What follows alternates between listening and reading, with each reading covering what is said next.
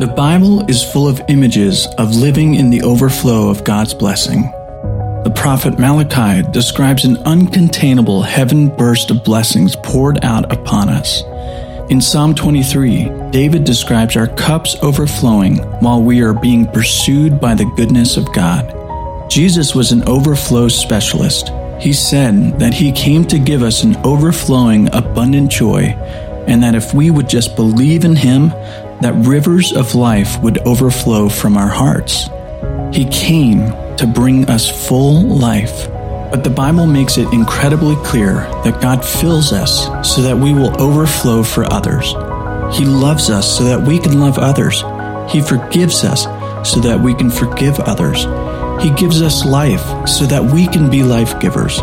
He blesses us so that we can be a blessing. We live in the overflow so that we can live generous lives. This is not about what God wants to get from you, it's about what He wants to give to you. Generous people simply live life, love life, and give life better. Join us for 50 days of teaching, practicing generosity, and generosity challenges that put us smack dab in the middle of God's overflowing generosity. Welcome to Calvary at Home. My name is Sean, and I'm the online gathering pastor. We are so delighted that you have chosen to spend a little bit of time with us this weekend. In fact, it's a CWOW weekend, which stands for Church Without Walls. And at all of our sites, we are not gathering in person to worship today, but we're saying go as the church and be the church. In fact, last weekend we heard some great messages about what it looks like to live a life of hospitality, especially through our generosity. Well, we're excited that you're here with us, and we just want to encourage you if you're not already joining us uh, on our YouTube channel, that you can always check us out there. And if you go there, like the content, subscribe, uh, but also it's a great way to follow along and to see the previous sermons, and we have all of our worship videos uh, there that you can follow along with as well. Well, hey, we have two resources we want to make sure that you have in your hands, and the first one is uh, Overflow, the 50 days uh, to a generous life. This is the series that we are in right now, and I got to tell you, this is packed full of some amazing stories uh, and devotions written by many people people across the Calvary movement. I've personally been loving uh, what God is teaching me through this. So we encourage you to be using your book. If you didn't get a copy of this, let us know. We'll make sure that you do. And another one, this is hot off the press. It's Front Yard Mission. Uh, this is an excellent resource for you uh, to live out what it means to be a missionary right where you live, work, and play. In fact, that's part of our focus here today as we gather. It is a CWOW weekend, but we just want to talk through some things together to give you some tools uh, so that you know how to operate as a front yard missionary right where you are at. So again, we say uh, welcome. And I want to introduce to you, we'll be having a conversation today with my friend and pastor, uh, Isaac Balbin. Uh, Isaac, welcome. Thanks yeah, for being thanks, with man. us today. Yeah. And uh, you are the newest full time staff member yeah. at Calvary. Yeah. So uh, you yep. and your wife, Courtney, uh, were online. Mm-hmm last summer. Last summer. Uh, you guys yeah. had a conversation together, we which did. was awesome. On hospitality. On hospitality. Yeah. yeah. yeah. You guys talked yep. about what it looked like as you open up your home mm-hmm. for folks. Yeah. And so, why don't you tell us a little bit about yourself, your family, and your role at Calvary? Yeah. Yeah. Well, like Sean said, I'm Isaac. I'm newest addition here, full time anyway, to the Calvary team and serving as the executive pastor. So, all things behind the scenes with numbers, people, staff, and strategy. Um, love it. We have an amazing team here. Um, I love the CWOW vision. Um, it's not just an aspired value, it's an actual value because we're doing this today. Yeah. Um, we are in our neighborhoods, right, by the time we're watching this, and, and we're taking Jesus to the streets and, right. and we're being missional right where we live, work, and play, like you said. And so, love that. Love where we're going, and I'm excited for the days and weeks ahead as we roll out a vision for 2030. Yeah, so, absolutely. Tell us a little bit about your family. Yeah, yeah. So, married to my wife, Courtney. Um, we've been married about 10 years now. Um, so two boys, uh, Judah and Asher, four and three. Pray for us. We never sleep. We're always on the move, uh, but loving every minute. And so, um, yeah, yeah. So we've been in the central PA region uh, for just about three years now.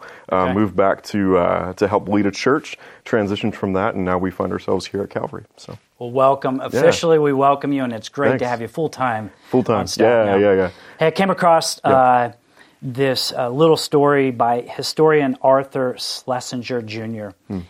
He observes that our society is marked by inextinguishable discontent. Our quest is better, and we look for the next big thing. We want a better job with better pay and a better boss. We want better relationships and a better car and a better backhand in tennis or a longer drive in golf. And we have a desire to live endlessly, to live tirelessly for the next thing, the next weekend, the next vacation, the next purchase, the next experience, or maybe the next corporate worship gathering in the building.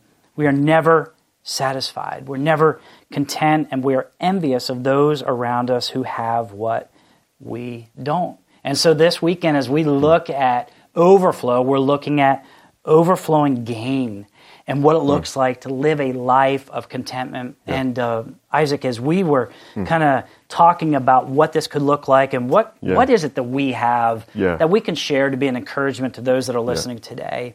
And uh, we could obviously look at Paul's writing in Yeah. Philippians, uh, speaking on contentment, and there's Yeah. so so much good in that passage. Yeah. And I'd Yeah. encourage you to check that out. Um, but Psalm 23 God gave me, and in that first verse, the Lord is my shepherd, Hmm. Yeah. I shall not want. yeah, I mean, maybe for just a Yeah. few moments, we could unpack that a little bit. And how does that affect Hmm. uh, our relationship with our family and our neighbors as, as front yard mission? yeah. What yeah. do you think about that? Yeah, I mean, I think of like who wrote it. It was David, and likely when he was a king, but he was previously a shepherd. Yeah. And so now he's he's equivocating that title of shepherd with something that he's experienced, but also with the, the lordship of Jesus. Yeah, ultimately, yeah, right? yep. Uh, He came to be the great shepherd, but it's also a, a lowly position, and so I, I shall not want because I have the great shepherd. So in other words, I have great gain because I have the great shepherd. And it begins and ends with this idea of that, that Jesus has, has met my greatest need. Yeah. That, like, if everything's taken away from me and I have Jesus, like, my sin has been paid for and covered and forgiven. And so I don't have to want mm. for anything. Yeah, Right? it- it's. yeah. Yeah. I mean, there, there's my mind is just spinning on that in and Yeah. of itself because there's so much there that we could unpack, and and obviously we don't have the time to do that today. But I think about you know Jesus telling us in His teaching Yeah. um, that if we have food, shelter, and clothing aside from our relationship with Him, Yeah, we, yeah. we have everything Yeah. that we need. So Yeah. what what's happened in our culture today Hmm. that takes our eyes off of Jesus? Yeah, yeah. I think the like the culture of consumerism really is the undercurrent of everything that we do. It's leaked into the family. It's leaked into the neighborhood. It's leaked into the workplace. Um, the idea of keeping up with the Joneses is not just a like a quippy saying. It, it's just full on everything we're about. And then we have the magnifying glass of social media. You know, like everyone else's highlight reels is on display. And then I look around my messy house with my dirty kids Yep. and my bank account. Just like, I'll never be that. Like Yep. I'll never feel that or experience that. And and so consumerism is the discipleship model of the culture. Yeah. You know, Yeah. it's like it's what we're apprenticing and what we're following, what we're chasing. And I think what we're finding is it's never enough. Yeah. We're just never content. It's interesting. So we look at these three men. So Yeah. David Yeah. in this passage, Yeah. Jesus Yeah. in his teachings, and I referenced Paul earlier. Yeah. Um, And we look at all of their all of their history, their Right. their story about what they Yeah. had, and yet sometimes it doesn't click with me or us. Yeah. And Yeah. we still get caught up in in our culture, and uh, I sometimes I get mad at myself for that disconnect. I'm Oh, like, yeah. these are amazing role models. I mean, David. Yeah. Uh, we Yeah. can look at all the mess that he had personally Yeah. in his life. Yeah. But yet, what did Jesus say about David? Hmm. You know, man after his own heart.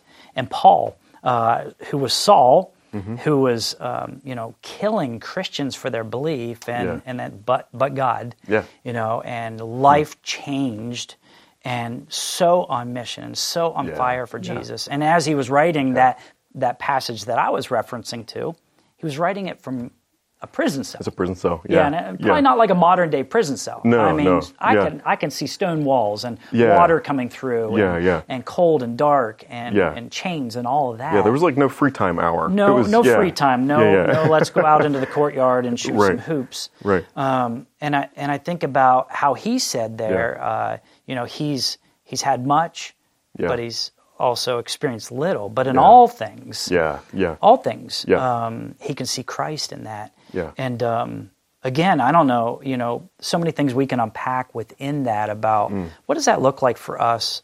You know, for our daily provision, are Mm. are those needs being met? Mm-hmm. How does that help us shape our minds around what it looks like to live out of the overflow? Yeah, So that we can there uh, invite people into our space, Yeah. regardless of what the mess is. Yeah, yeah. I mean, what has that looked like for you and Courtney? Because I know last year when you guys were online, you talked about opening up your Yeah. home, something very natural Yeah, for you yeah. guys. Yeah, yeah. I mean, I think for me, it it always comes back to the um, so like David opens the psalm um, with the Lord is my shepherd, um, and that's not only a declaration of who He is, but it's also an identity that we can own as our own. Yeah. Uh, because if you carry that through the the kind of the narrative of the New Testament is is I am no longer belonging to myself.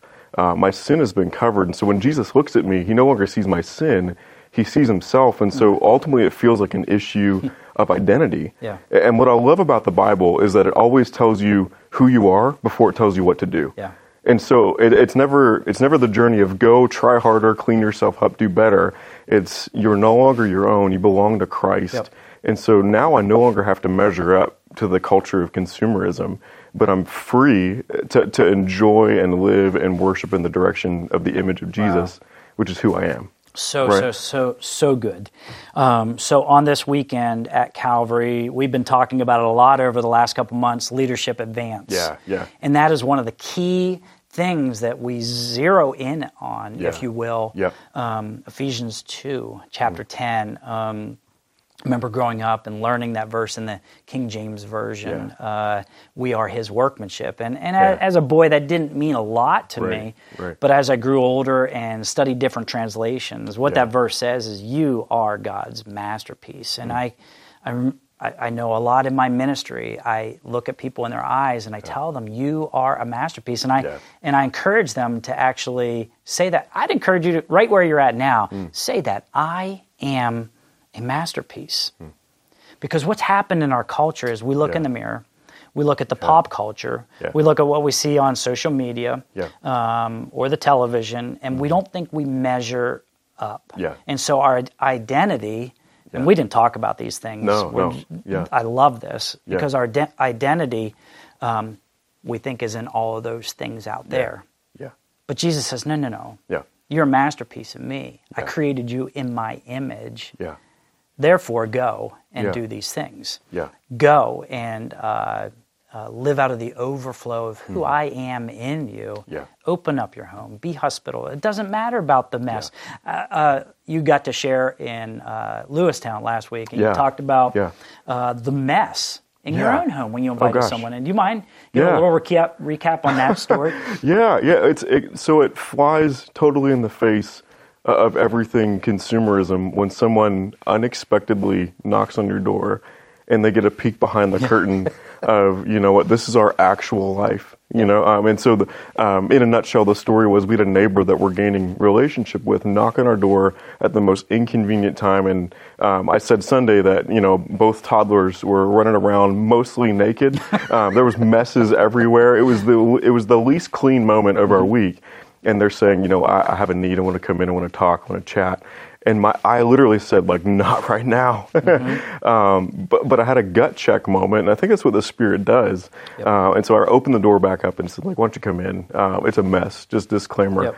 And that ended up being one of the most fruitful demonstrations of the gospel because they didn't see the cleaned up version of Isaac. They saw the messy version of Isaac. Yep. And in the messy is where Jesus is at work. Yep, I love I love that story. So you see vulnerability there. Yeah. Um, Yeah. You see, uh, wow, interruptibility. Yeah, Which, let's yeah. be honest, at times we don't want to be interruptible. Oh, I didn't want to. Yeah, Yeah. yeah. Yeah. And so, oh, what an amazing Yeah. story. So, as you think about your front yard mission, even this weekend, on this CWOW weekend, think about Mm-hmm. stories like that.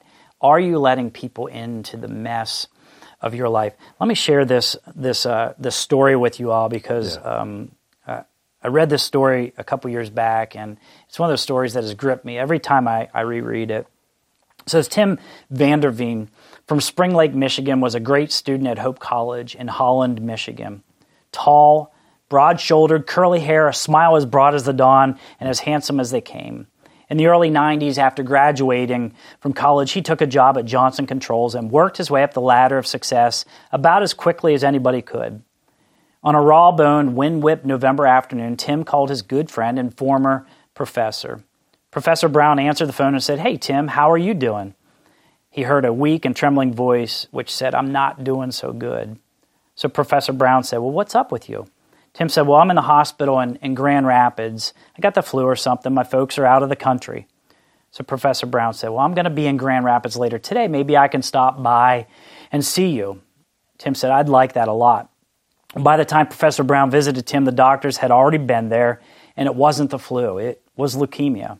And that began a three year arduous battle that he would lose hmm. or win, maybe. Now come to room 5255 in Spectrum Hospital three years later. Professor Brown walked into Tim's room. His mother was sitting in the corner crying, and you can't blame her. Tim's lying on his side. They had positioned the pillows between his skinny little legs. His, his hair wasn't curly anymore. There wasn't enough energy for him to look at the professor, so the professor got down on one knee so he could look at him eyeball to eyeball. He said, Hello, Tim. Tim said, Hi, Professor. There was a long, awkward pause. Professor Brown had been a pastor for 20 years, and he still didn't know what to say. So Tim broke the silence. He said, I have learned something. The professor knew this much at least. You don't trifle with the words of a person who's about to die, you just listen carefully. So the professor said, Tell me, partner, what is it that you have learned? Tim said, I have learned that life is not like a VCR. well, the professor didn't get it any more than maybe you are not getting it right now. So the professor said to him, I don't get it. What do you mean? Tim said, It's not like a VCR. You can't fast forward through the bad parts. There was a long pause. And the professor's thinking to himself, Where does he get this stuff? then Tim interrupts the silence again to say, But I have learned that Jesus Christ in every frame and right now, that's just hmm. enough. And so we think about contentment and living in the hmm. overflow of contentment. And I don't know, for me, I think about when I'm so focused on mm. circumstances and things, Yeah. then I'm not focusing on what Jesus really has for me hmm. and my relationship with Him. Um, you shared a podcast with some of the staff this past week hmm. about self awareness. Yeah. And William Vanderbloemen quoted this. He says, Today, people talk about what they're learning, not about what they should be doing. Yeah. So I was Yeah. wondering if you could let that spin into maybe some some questions or what kind of a challenge can we leave our viewers with Yeah. today as we think about all of these things? Yeah, no, I love that quote by Vanderbloemen. I mean, it's it's the idea of when you know who you are, you know what to do. Mm-hmm. You know, and so the overflow, as we've that's kind of been the theme and thread, is we're leaning into the presence of Jesus, and not only for for experience sake, but for identity's sake. Yeah. this is who we are. Yeah. And so, what do we do with that? And it has been coming back to this. What's this one one next right step I can do as a Jesus apprentice to start to detox or maybe even kill this culture of consumerism that maybe even it's in, infected and infected us. Yeah, right. for sure. Um, and so, what's one next good right step in the direction of Jesus Yeah. that we could take this week? Yeah. Is a question that comes to mind. and it's